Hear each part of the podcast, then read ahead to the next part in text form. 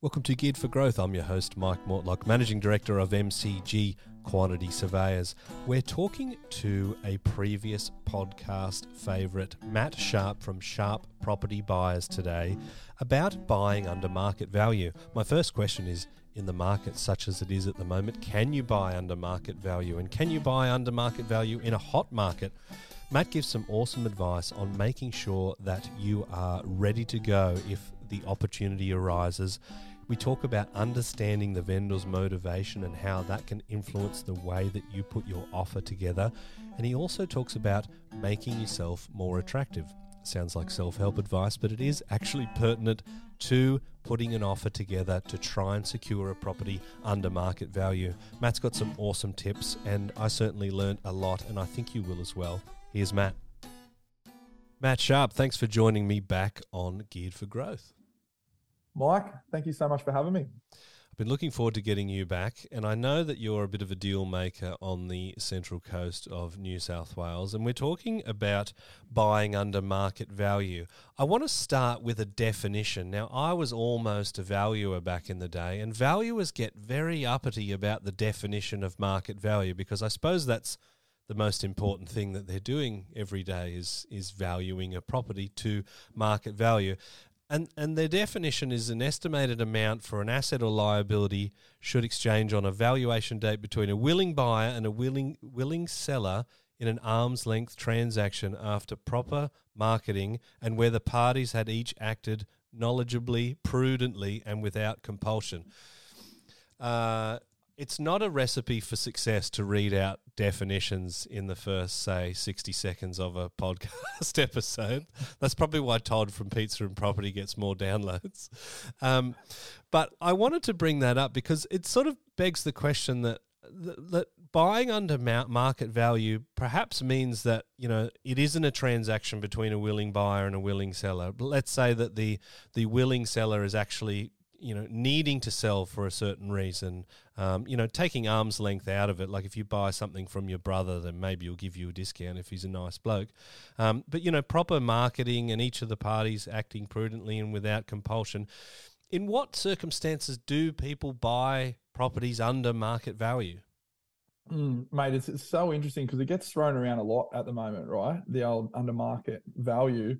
But I, I guess look, there are so many different factors at play, and, and I guess the, how to gauge whether or not you've bought under market value or not for me would be, um, you know, the most recent comparable sales. Let's just call it if you've got a three bed, one bath, one car on a on a similar block size um, to maybe a property that's sold uh, recently, that's usually a pretty good indicator as to whether or not you know you've bought under or, or, above market, what we would call market value, provided the properties were in similar condition. Yeah. Um, but uh, you know there are so many different factors at play. Um, you know, do they need to sell the property quickly for for whatever reason? Um, you know, maybe they've already bought, maybe it's a deceased estate, and and the beneficiaries don't really care what what price they get. Um, maybe the agent really needs to get the sale across the line for whatever for whatever reason. So he might really be pushing, um, you know, uh, your offer, you know, to the vendor quite aggressively. So yeah, they're just I don't know. You, you you can't just put one single reason down. I wouldn't think. So if we rewind maybe uh, 12, 18 months in your market where things were absolutely red hot, where people were calling you in a panic saying, we've missed out by three hundred thousand dollars um, because the property's just gone gangbusters.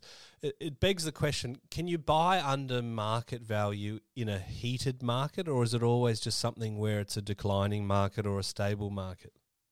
No, I think you can. I think I think the key to understanding whether or not you've bought uh, under market value is really knowing the market that you're buying within, and also knowing the the asset that you've purchased uh, compared to the other assets around that have recently sold. So whether the market's going up um, at a rapid rate or not, I think you can determine when you exchange whether or not you've bought, you know, above market or below market value based on those accurate comparables. I'm wondering when it comes to buying under market value, like obviously, if you can identify somebody that is in a hurry to sell, then you're just kind of competing with with other people, and and perhaps you know it's between you and one other party, and it's likely either of you will get it kind of under market value because if they just kept it on the market for another, say, two or three weeks, there's going to be more people, there's going to be more competition. But how do, is buying under market about kind of standing out from the other people as well? Yeah, yeah, definitely. I mean, you want to be, you know, you want to be easy to deal with if if you're there buying, and I think that's one way to stand out. Obviously, you want to have some your finances ready. You want to be ready to buy as well if you've, um, you know, if you want to stand out as well. Um, and you want to be really flexible in terms of your, your, terms and conditions with the purchase as well. That's another way that you'd obviously stand out too. Um, and and also, look, let's. Uh, I guess we'll call out the elephant in the room as well. Whether you have a, a good relationship uh, with the selling agent too, not not just professional, but uh, you know, you could be someone, a, a buyer uh, that's been working with the selling agent. Um, I, I, use the word working in inverted commas uh, in terms of maybe you've been looking at a lot of their their properties that they're looking to sell. Um, you know, you you could be then slightly, um, I guess, uh, you know, standing out above the pack that way as well because there could be a little bit of emotional connection there between the agent um, and, and, the buyer, as well as uh, you know a lot of professionals like buyers agents um, have relationships with selling agents as well, which would then mean that you'd naturally sort of stand out above the pack as well. Yeah, that it's it's an interesting thing that I hadn't thought about too much. We did a, a podcast interview with Braden Curry a little while back where he was kind of saying that often people go into a, a, negotiation with an, an agent, or let's say they go to an open and they like to sort of point out the defects, like there's a crack in the wall, or you know th- this is going to be hard to fix. Where he's just kind of like, oh, if we just did X, Y, Z, that'd fix that problem, wouldn't it? He's actually kind of showing the agent that this is a least resistant path, right? Because at the end of the day, the agent wants to sell that property, and until they do, they don't get a commission, right?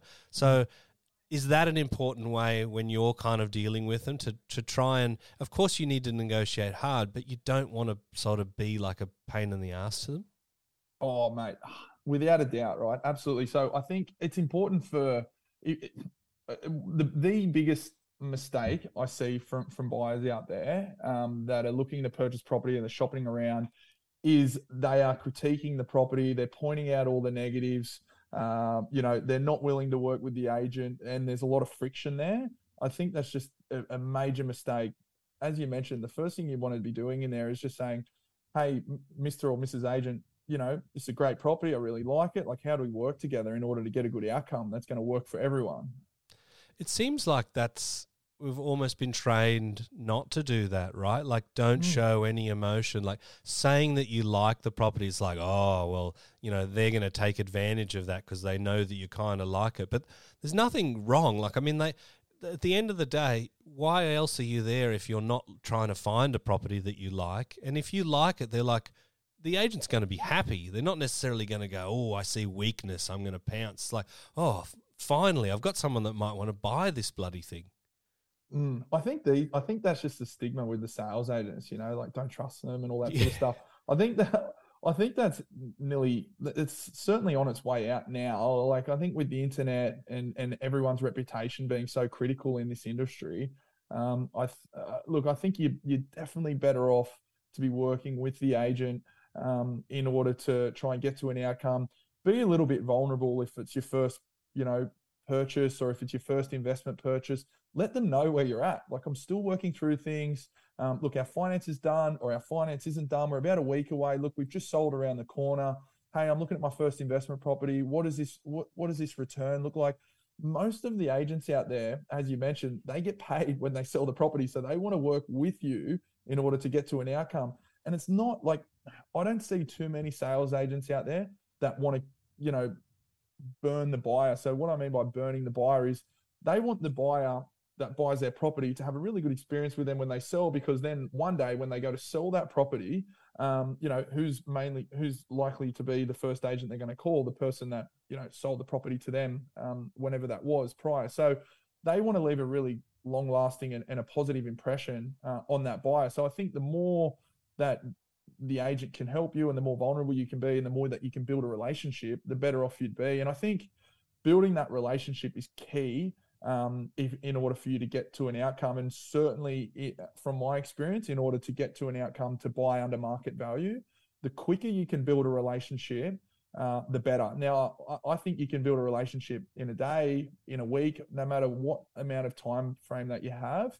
Uh, I think if there's a property out there that you like, whether it be a family home or investment, and if you want to buy that property and you want to buy it well, you need to build that relationship very, very quickly. So, how do you build that relationship? You build a relationship through being approachable to the agent, being available if they call.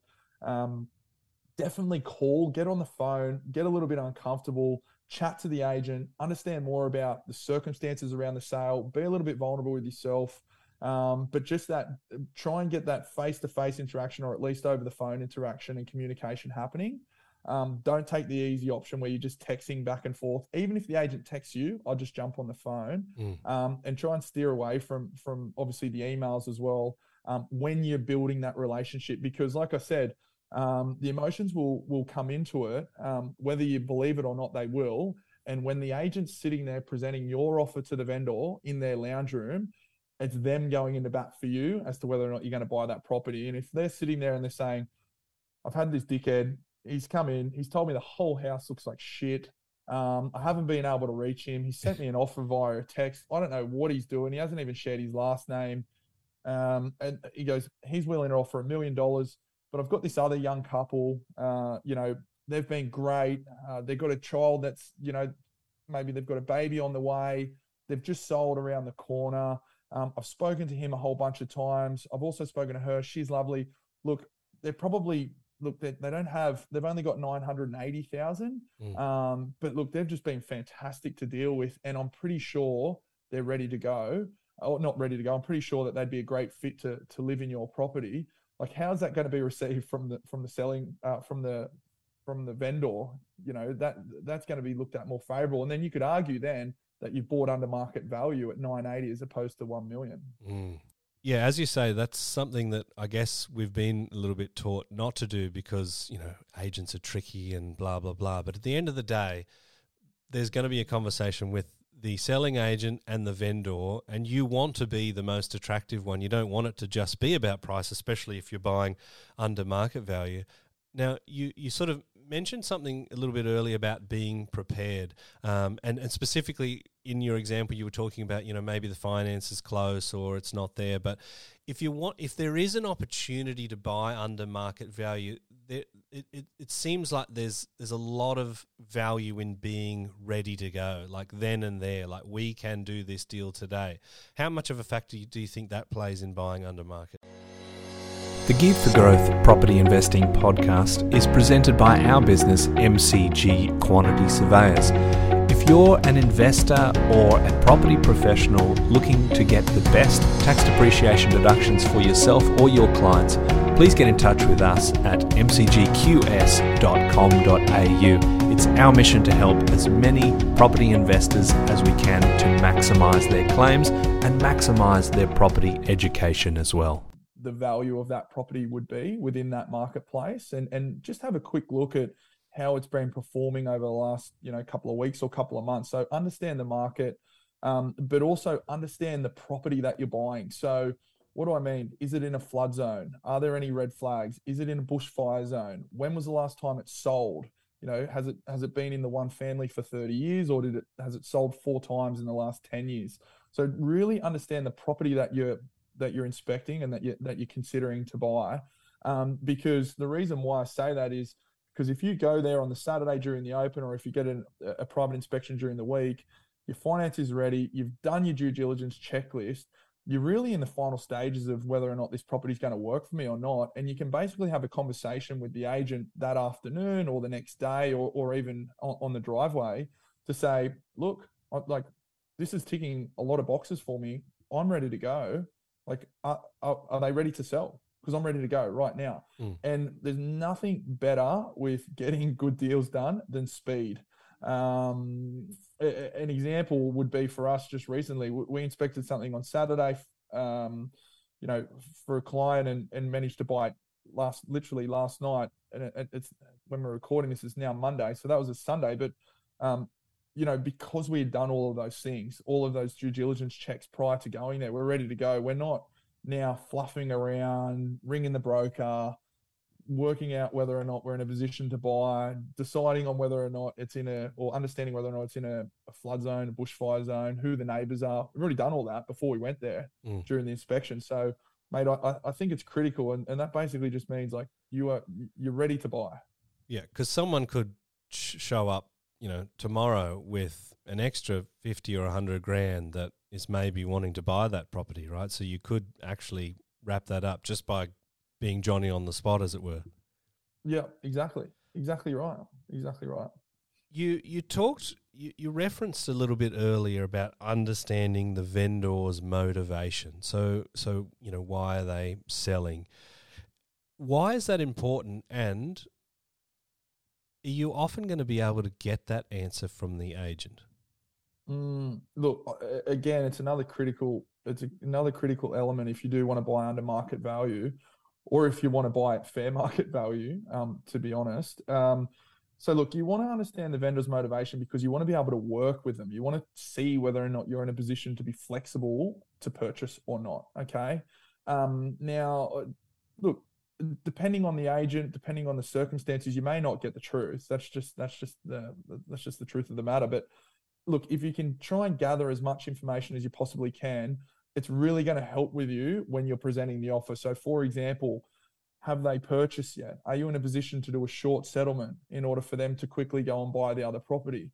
Are they still shopping? Do they need extra time, um, you know, to find another property? So, can you be flexible and offer a, a, an 8, 10, 12 week settlement? Um, are they moving into state? Is there a specific date um, that they need settlement in order for them for their life to be made a little bit easier?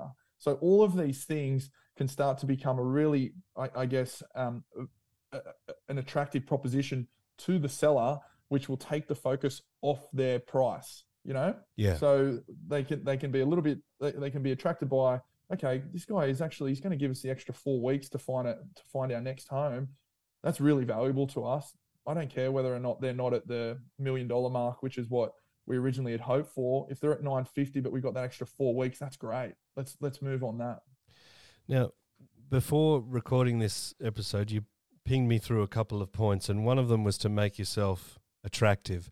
And I thought there's a reason why this is a podcast and not a video show, right? I'm pretty ordinary looking bloke. What chance do I have? But what you are, what you're, I assume you're referring to is uh, is is the offer attractive, right? So, uh, how important is it to to package all of that together to make it look like, yeah, this might not be the highest price, but it's ready to go. It's not flaky. It's not going to get renegotiated after the pest and building or something.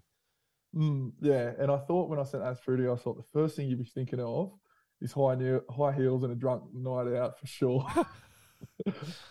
but yeah, honestly, um, yeah, and I guess it's just a combination of what we've just been chatting about. Okay, so make yourself attractive. So to us, that means that you're you're easy to deal with um, with the agent. So obviously you're readily available.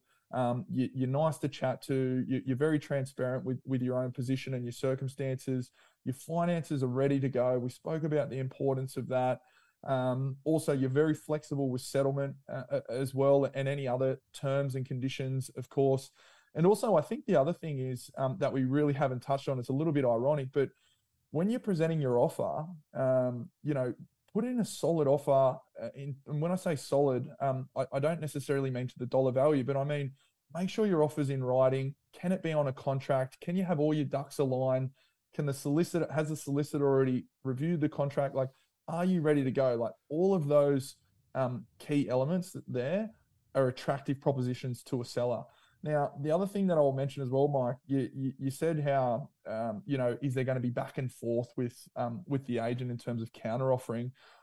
I'm a big believer that you, you want your offer, your first offer, to be quite strong. Mm-hmm. Like you don't want to be at your absolute max, but you don't really want to be that far above it. And that's another like that. That's also being attractive as well. You right. know, like it, you're putting yourself, um, you know, somewhere near the top of the queue um, and you're saying to the agent, look, I'm not here to muck around. I'm going to be really transparent with you. This is basically where we see the value. And, and you probably don't have to disclose that you've got a little bit left in the tank, but mm. you, are not coming in um, with a little lowball offer where the agent's going to dismiss it straight away because that could potentially undo all of your work in the lead up to presenting that offer in terms of building your relationship, getting in a good position, letting the agent know that you understand the market, letting the agent know that you have fair idea of where this price, uh, where this property sits in terms of its price within the market, um, et cetera, et cetera. And if, if we're talking about a say a million dollar property, you're not going to get it for six fifty, are you? Like it's it's just like sometimes you know these offers that they're just they're silly and they're insulting, and as you say, they do a lot of damage. You often hear that a lot as a bit of a joke, as an opening bid at an auction. You know, the place is going to go over a million dollars, and someone says, you know, like two fifty. Like. like straight away, I'm assuming that the agent doesn't think that's funny because they've heard that joke say eight thousand times throughout their career. But if you were actually a serious person, you've kind of tarnished yourself from the beginning, right? Let's say you might have been up going up to a million dollars, but by doing that, you've kind of made yourself unattractive. Yeah, without a doubt. Yeah, you have. And and you you mentioned you tarnished it. Yeah, I, I sort of referenced it, but uh, you'll undo all of your hard work if you do something like that. If you if you say if you've worked really hard at, at, what we've spoken about and you've ticked all of all of the boxes and what we've spoken about, and then you go to present your offer to the agent and it's six fifty and it's a property that's guiding at a million, you're going to undo everything that you've done, and you're hmm. really going to piss the agent off. Yeah. Um. And and and what that will probably do is that'll open up a window for other people to come in and say, you know, you give them an opportunity to buy it, and they might even have an opportunity to buy it then under market value, or they might end up paying more than market value. But what it does is it opens up the door for others to come in. If you get a little bit closer to that, I guess that um, that million dollar mark. So, for example, you go ninety percent of the way. So, if you put an offer in at nine hundred thousand, you know, it's probably not all the way there, but still you're thinking, okay, we're pretty close here. And yeah. the agent's like, look, oh, let me work with these guys. And at least it's something solid that then you can take, that the agent can then take to, to the vendor to have a discussion. Yeah, it's important to be serious, I guess. I've learned quite a lot, Matt, as I always do chatting to you. But if we can, if we can wrap this up with a bit of a summary of your points, what what are your big three? Big three are come ready to buy, understand the market in which you're buying in and the property that you're buying, and also make yourself attractive. Very, very attractive. very, very attractive. I've got to hit the gym or I don't know the injectables or something. I don't. I think I'm too far gone to be honest. But uh, you're you're flying the flag for for fit young fellas. Love your work, Matt. Thanks for sharing your your wisdom and your attractiveness today. thanks, mate. Always a pleasure. Cheers.